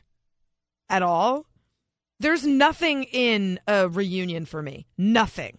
There's two reasons to go to a reunion. You go to a reunion to show off, right? You've you maybe you were kind of a, a loser in high school or college and you feel pretty good about yourself now, so you go to reunion to like show everybody how great you are. or you go to a reunion to like very pathetically relive glory days. Mm, that sounds Like Uncle. Rico. I actually like that idea. Well, you're Uncle Rico. Like you would go to a reunion and relive like you Remember know? Yeah, exactly. Glory days, like when you were cool and popular and like athletic and I'm all those things still. relive all the the moments that made you like super awesome, dude. Uh, and neither of those hold any interest for me. Okay, you go to the reunion. However, there's a couple things we need to distinguish here. We're going to break this down. College reunion vastly different from high school reunion. At least for me, I've gone to no college reunions, zero college reunions. But I did you have- like your college? Yeah, sure, sure, but it's just different. I've gone to both my 10 and 20 high school year reunions. Now- Barf. no, well, see, but uh, okay, let me see if I can sell you on a concept. You and I had very different childhoods growing up, right? You moved a lot of different places. Mhm. You had, uh, went to school in I don't know how many different towns. Ten? Is that too Um, many? 11. 11, yeah. Mm-hmm. I grew up in the same town that I was born in all the way through. I was with the same kids from kindergarten all the way through high school. There was one high school in town. We were all together. Now, Facebook has changed this somewhat, but you go to the reunion out of curiosity and going back to see not just somebody you would have known in high school, but you knew your whole life. And it's fun to go not just say, Where are you now with your life? But there is some of that. Can you restrike that same um, sense of humor, that old joke that you had with people that you and it and it's true. You're there to see people that you didn't necessarily keep up with, but there are one or two offs, right? And um, for me, that was valuable in high school. I liked that going back and seeing people from my high school union. It hasn't held the same allure in college because I don't know everybody at college, right? I had my group of friends and those guys I keep up with. I don't have any curiosity about people I went to high school with. No curiosity. I'm not curious as to where they are. And I assume they're not curious about where I am. Don, I'm just not curious about people I ha- I went to high school with. Don Larkin and on I- Twitter says you should not go. Lots of chatting with people she would not enjoy. Yes, exactly. Having the same conversation over and over again. So, what are you doing now? Are you married? Do you have kids? Chatting with people that I'm not close with. Just awful. All right, but you need to College, I loved. College, I absolutely loved. But you're right. I still keep in touch with the friends that I had from college. I don't need to see other people. You don't have the one- for me. I don't have the one offs and two offs in college. Like they were friends. We hung out at some point in our lives, but Yeah. all right. Quickly, Phil and Maryland, give us a counterpoint of view. We only got a minute. Should S.E. go to the union reunion? Oh, definitely go to the reunion. Young lady, you should go there and show them that even though you're expecting a child or you have children, you're still hot. You Now, do you know. think that I'm Giuliana Rancic or do you know that I'm S.E. Cupp? No, no, no, no. You are S.E. Cupp. Uh, you are a hot young lady. At least my Oh, thank you. son, who's 17, says you are definitely hot. Oh, that's really sweet. See, now why do I need to go to the reunion? You just told me. You just made my day. So you got to go there and show to the uh, ladies that Ladies. hey, I can do my career, I can do my job, I can live my life. If you can't, All right, that's it. Thanks for the call, like Phil. it. So embrace the showing off. Embrace the showing off. We'll be back in All just a moment on Cain and Cupp.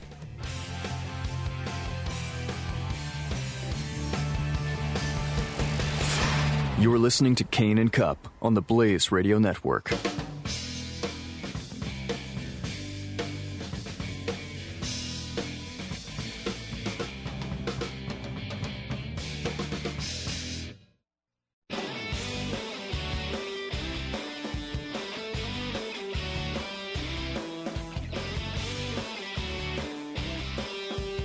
Eight eight eight nine hundred thirty three ninety three. Cain and Cupp returns now. Welcome back to and Cupp. I'm Will Cain. I'm S.E. Cupp. Or Giuliana Rancic, either one. So awesome. so awesome. Um, It worries me that you liked that so much. that you derived so much pleasure in that. mm, unending. I'm going to re-listen to that. Um, So let's pivot for a minute. I want to ask the audience a question. Um, you can answer us on Twitter at Will Cain at S.E. Cupp. Give us a call, 888 900 3393.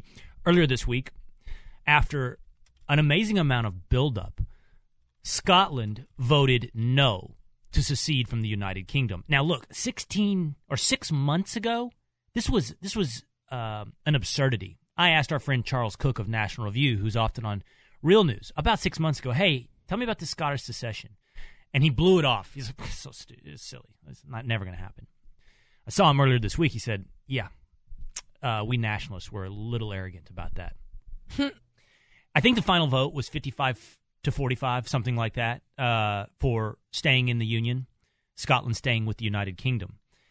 But certainly it reflected a strong secessionist movement, whether it was rational or irrational or what motivated it, and whether or not it was against their own long term financial interests or not. It's reflected a strong sentiment in Scotland to stand on its own.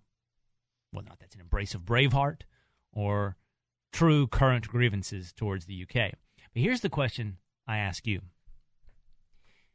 What state, and give me your, I want your top three.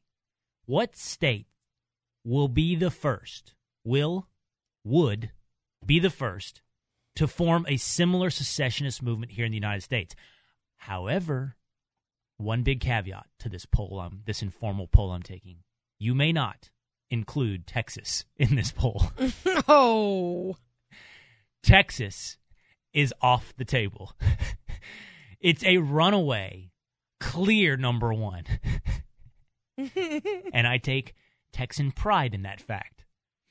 But But how do I but if I answer this question Texas, give me your top three. But if I answer this question, how do I know if I'm right? How do I win this? See, the beauty is there is no right. Oh, I hate that then. I'm only interested in winning this question Uh, well, it can be because I have some answers. I do too. So maybe I will be subjectively judging you and the audience. Who, oh, well, if you're judging, then I'll never win. that's life. By the way, Will, I'm a big fan. I love your wife, Tori Spelling. Why did you pick her? Couldn't you pick somebody else? I'm just trying to think of like two, like as random people. I'm so mad at you for picking Tori Spelling. Like it's not even fun to play the game. Why couldn't you have picked some? Bill Rancic wasn't an insult. Well, no, but the comparison is I'm Giuliana, so you would be Dean McDermott.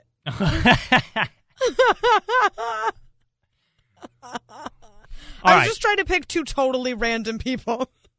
Give me your top three states that would form a secessionist movement, a la Scotland, in Okay, this country, one. excepting Texas. My I have a top three. Number one is Vermont. Really? Oh yeah, Live free or die. Yeah. Vermont has a long history of um, sort of independence, and there's already a movement in Vermont to secede. That's Number your, two, Okay, that's your number three or number one. it's my no, yeah, I'm going. I'm going bottom to top. All right, that's number three. Number two. Number two, Alaska. Alaska's also got a strong independence movement. Todd Palin, famously a part of it.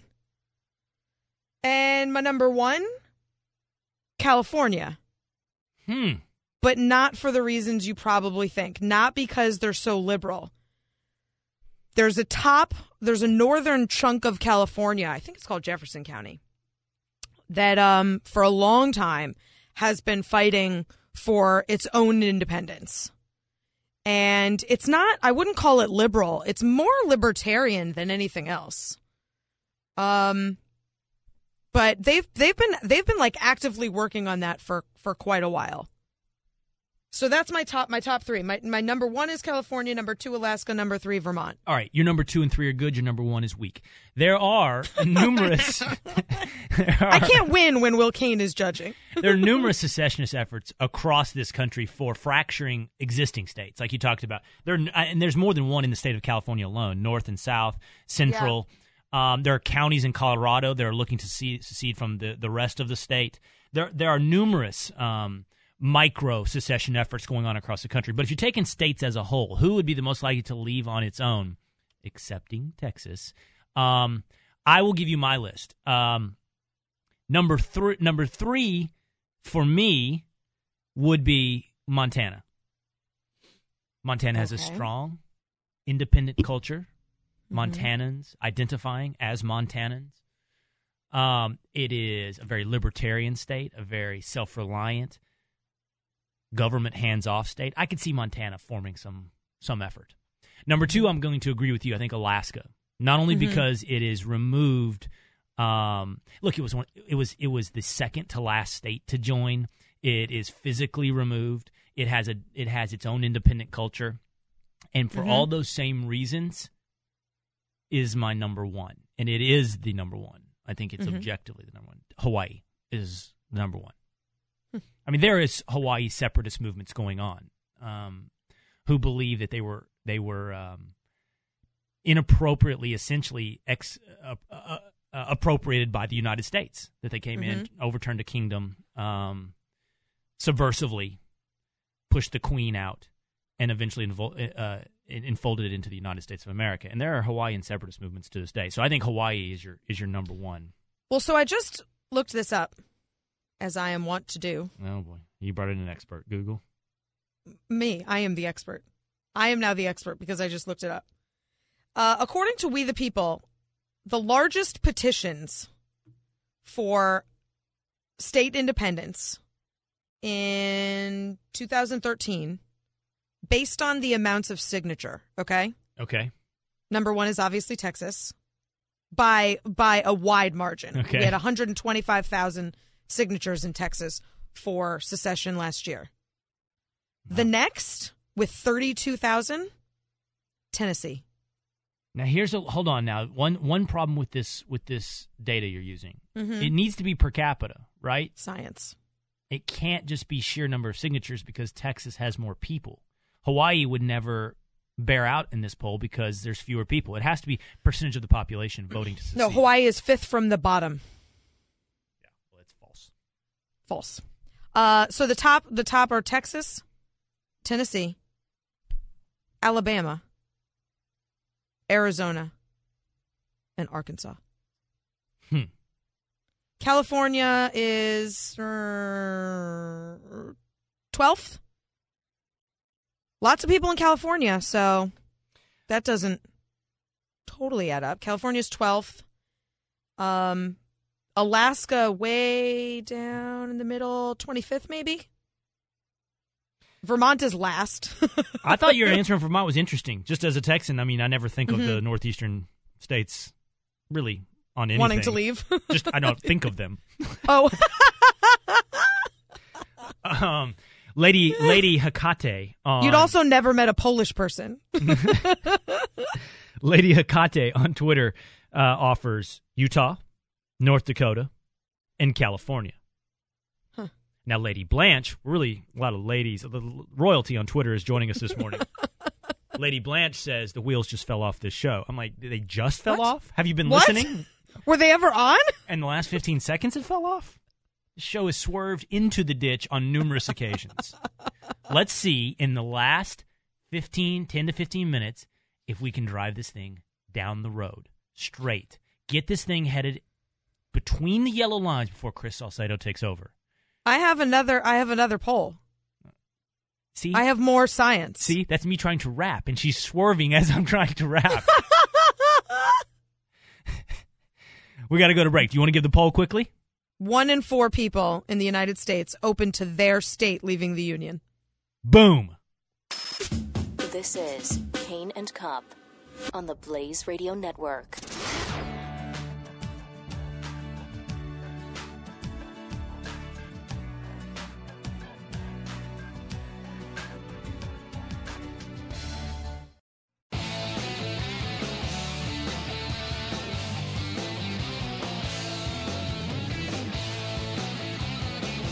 Cain and S.E. Cupp return. All right, in our last couple minutes together, let's play catch up. Check in with the audience, revisit a few of the topics, and clean up some loose ends here. So, first of all, it took me two and a half hours, but I found the haircut that I asked about when we first op- opened the show this morning. What is the Latino hairstyle where you trim the edges on the front and sides, but let the rest of the head go long. I found it. I just tweeted it. Found a YouTube video of a guy getting this haircut. It's called a taper and shape up with long hair. Hmm. There it is. Check it out. See Do if you feel better? I do. I feel complete because I was like, am I the only one who's seen, or did I find the only guy with this haircut? And it's a thing. That's what I need It's a to. thing. I I need to know. It's a thing. So You know what, what? You know what else is a thing? What? The Vermont secessionist movement. I found it online. Uh, I got to tell you, I am like a googling genius today. googling machine. The Second Vermont Republic considers itself perhaps the foremost active secessionist organization in the country. Was on Time Magazine's list of top ten aspiring nations. Can I admit something? Second, second runner-up, Alaskan Independence Party. So two of mine, two of mine, top. I'm right with Hawaii, by the way. But can I admit something? Uh, I told you that I don't think of these northeastern states. When you said Vermont, I was thinking New Hampshire. Um, and somebody Yeah. on Twitter said to me, you know, there's been a secessionist effort Yep. since the 1800s in New Hampshire, and that's the live free or die state. Yes, I know. I, I didn't I didn't want to correct you. Um, Always correct me. Always, is the, always is the is the the state motto of New Hampshire. Vermont New would be a bunch of greenies, right? They're secede, they're looking to secede to be more leftist. Would that be correct? Yeah, Green Mountain State. Yeah, Yeah. Um, I can tell you. I mean, I can read from their charter. This nonviolent citizens network and think tank seeks not only to secede from the United States, but to support the dissolution of mega nations like the U.S., Russia, and China. Hmm. Anti war subscribes to principles like political power sharing, economic solidarity, and sustainability. You won't be moving to the Second Vermont Republic anytime soon. no. No. Mm-mm. We all know where I'm going. Texas. If the if if the effort is successful, I- I'll be like Robert Ely. I cannot. I'm sorry. I, I have to, regardless of how I feel about the reasons or motivations. It's just I have to. Be, I have to go there. That's that's mine. Wait, so if Texas seceded from the Union, you would move to the country of Texas? Undoubtedly, with the no hesitation. Wow. No hesitation. So you would no longer be an American. I, I I'm sorry. I, it's, it's like Robert E. Lee. He he didn't. He wasn't into slavery. wasn't his thing, right? He, the, all the reasons the South needed to leave. The, Robert E. Lee didn't feel that he needed to go fight for those reasons, but he's from the South. That's where he's from. Well, that's stupid. Um, cleaning up another Lucian. I mentioned earlier that freezing your pet after death is a thing, right? And I talked about Liz of uh, Liz of the '90s on Twitter. She has clarified for me. She didn't freeze her goldfish to preserve him long after death. Mhm. She froze him to euthanize him. What? She said it's the most humane way to put a fish down, as opposed to flushing down the toilet. That goldfish like cold water. You put it in the freezer, they just slow down, and they never wake up. I don't understand. I don't understand. Maybe I'm just not sentimental. You mean not cruel? Um, it's not an issue of sentimentality. It's an issue of cruelty. You say just flush the fish. Fish. I don't think that's cruel. Well, you clearly don't have the heart that Liz does. Yeah, I'm not sentimental, I guess. I saw one on Twitter that was explaining you don't you you freeze the pet because sometimes a pet dies in the winter and you can't bury it. The the ground's too cold. So you have to it freeze is. it. That makes and- sense. yeah, you have to freeze it until the ground softens up and you can actually bury it. That makes more sense. You're getting a Feel lot better? of advice on Twitter about your reunion. Yeah, good Chris- advice about the reunion. Chris Collada is saying, didn't go to my reunion. Figured if I wanted to know how people were doing, I would have been in better contact with them in the first place. No, that's exactly right. If I really cared to know where these people were, I would have made an effort to keep in touch with them. I've, in fact, gone out of my way not to keep in touch with people. Why would I want to go and then run into the people I've been avoiding? And then have like these forced conversations over cocktails? No, sorry. No one has yet given me a compelling reason to Sure. go to either reunion. I think the best reason is curiosity. Simple. I'm not curious. Yeah. I am not curious. I am curious. I wanted to go see how everybody's doing. Um, Ho- and you wanted to show off a little, right? of course, Well, there's a little of that. A little of that. did a few extra push-ups, got a little fake tan going. Wore an actual shirt instead of an undershirt, I assume. Holly Homemaker on Twitter sums it all up. She says, "Get this thing on the road." I was thinking that you guys are going to go full Thelma and Louise. Seriously. Seriously. I don't know that the show was ever on the Yeah, rails. And we have to give Thelma and Louise something that was intentional. This was just drunk driving through the whole thing. All right, stay tuned for Chris Salcedo. He's up next. Desi and I will be back next week. Wish you luck hunting dove this afternoon, Desi. Thank you. Thank Have you, my friend. See Bye. you guys next week.